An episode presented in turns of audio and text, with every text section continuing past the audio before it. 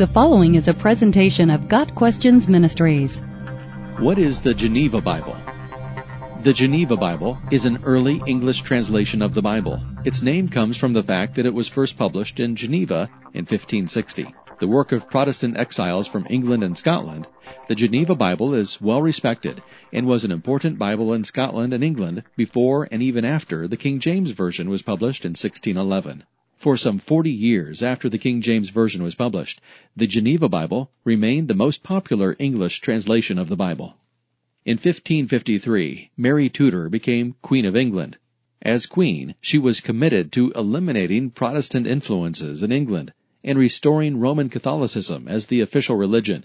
Under her rule, there was a time of intense persecution of Protestants, known as the Marian persecutions, which earned her the nickname Bloody Mary. She had over 300 Protestant believers burned at the stake, and many others fled to other countries rather than face certain death for not supporting Roman Catholicism.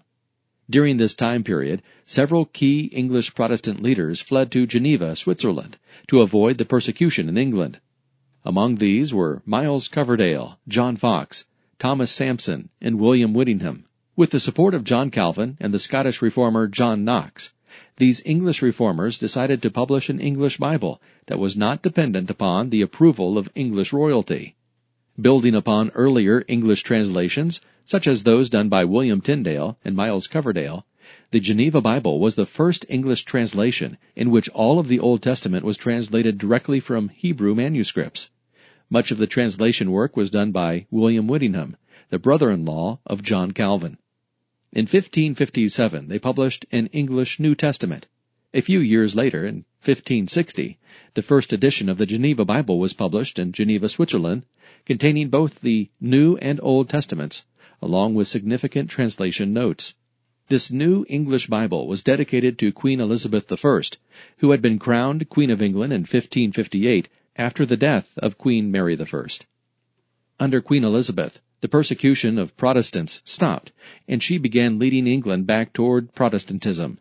This led to later editions of the Geneva Bible being published in England beginning in 1576. In all, over 150 editions were published, with the 1644 version being the last. Predating the King James Version by 51 years, the Geneva Bible was one of the earliest mass-produced English Bibles commonly available to the public. It was the primary English Bible used by 16th century English Protestant reformers and was the Bible used by such people as William Shakespeare, John Milton, John Knox, and John Bunyan. Often considered one of the earliest examples of a study Bible, the Geneva Bible contained detailed notes, verse citations that allowed cross-referencing of passages, and also study aids, such as book introductions, maps, and woodcut illustrations. It was printed in at least three different sizes and was reasonably affordable, costing less than a week's wages even for the lowest paid workers. The annotations or notes in the Geneva Bible were distinctly Calvinist and Puritan in character, which made the Bible unpopular with some of the pro-government Church of England leaders, as well as King James I. This led King James to commission the new translation that would become known as the Authorized Version, or the King James Bible.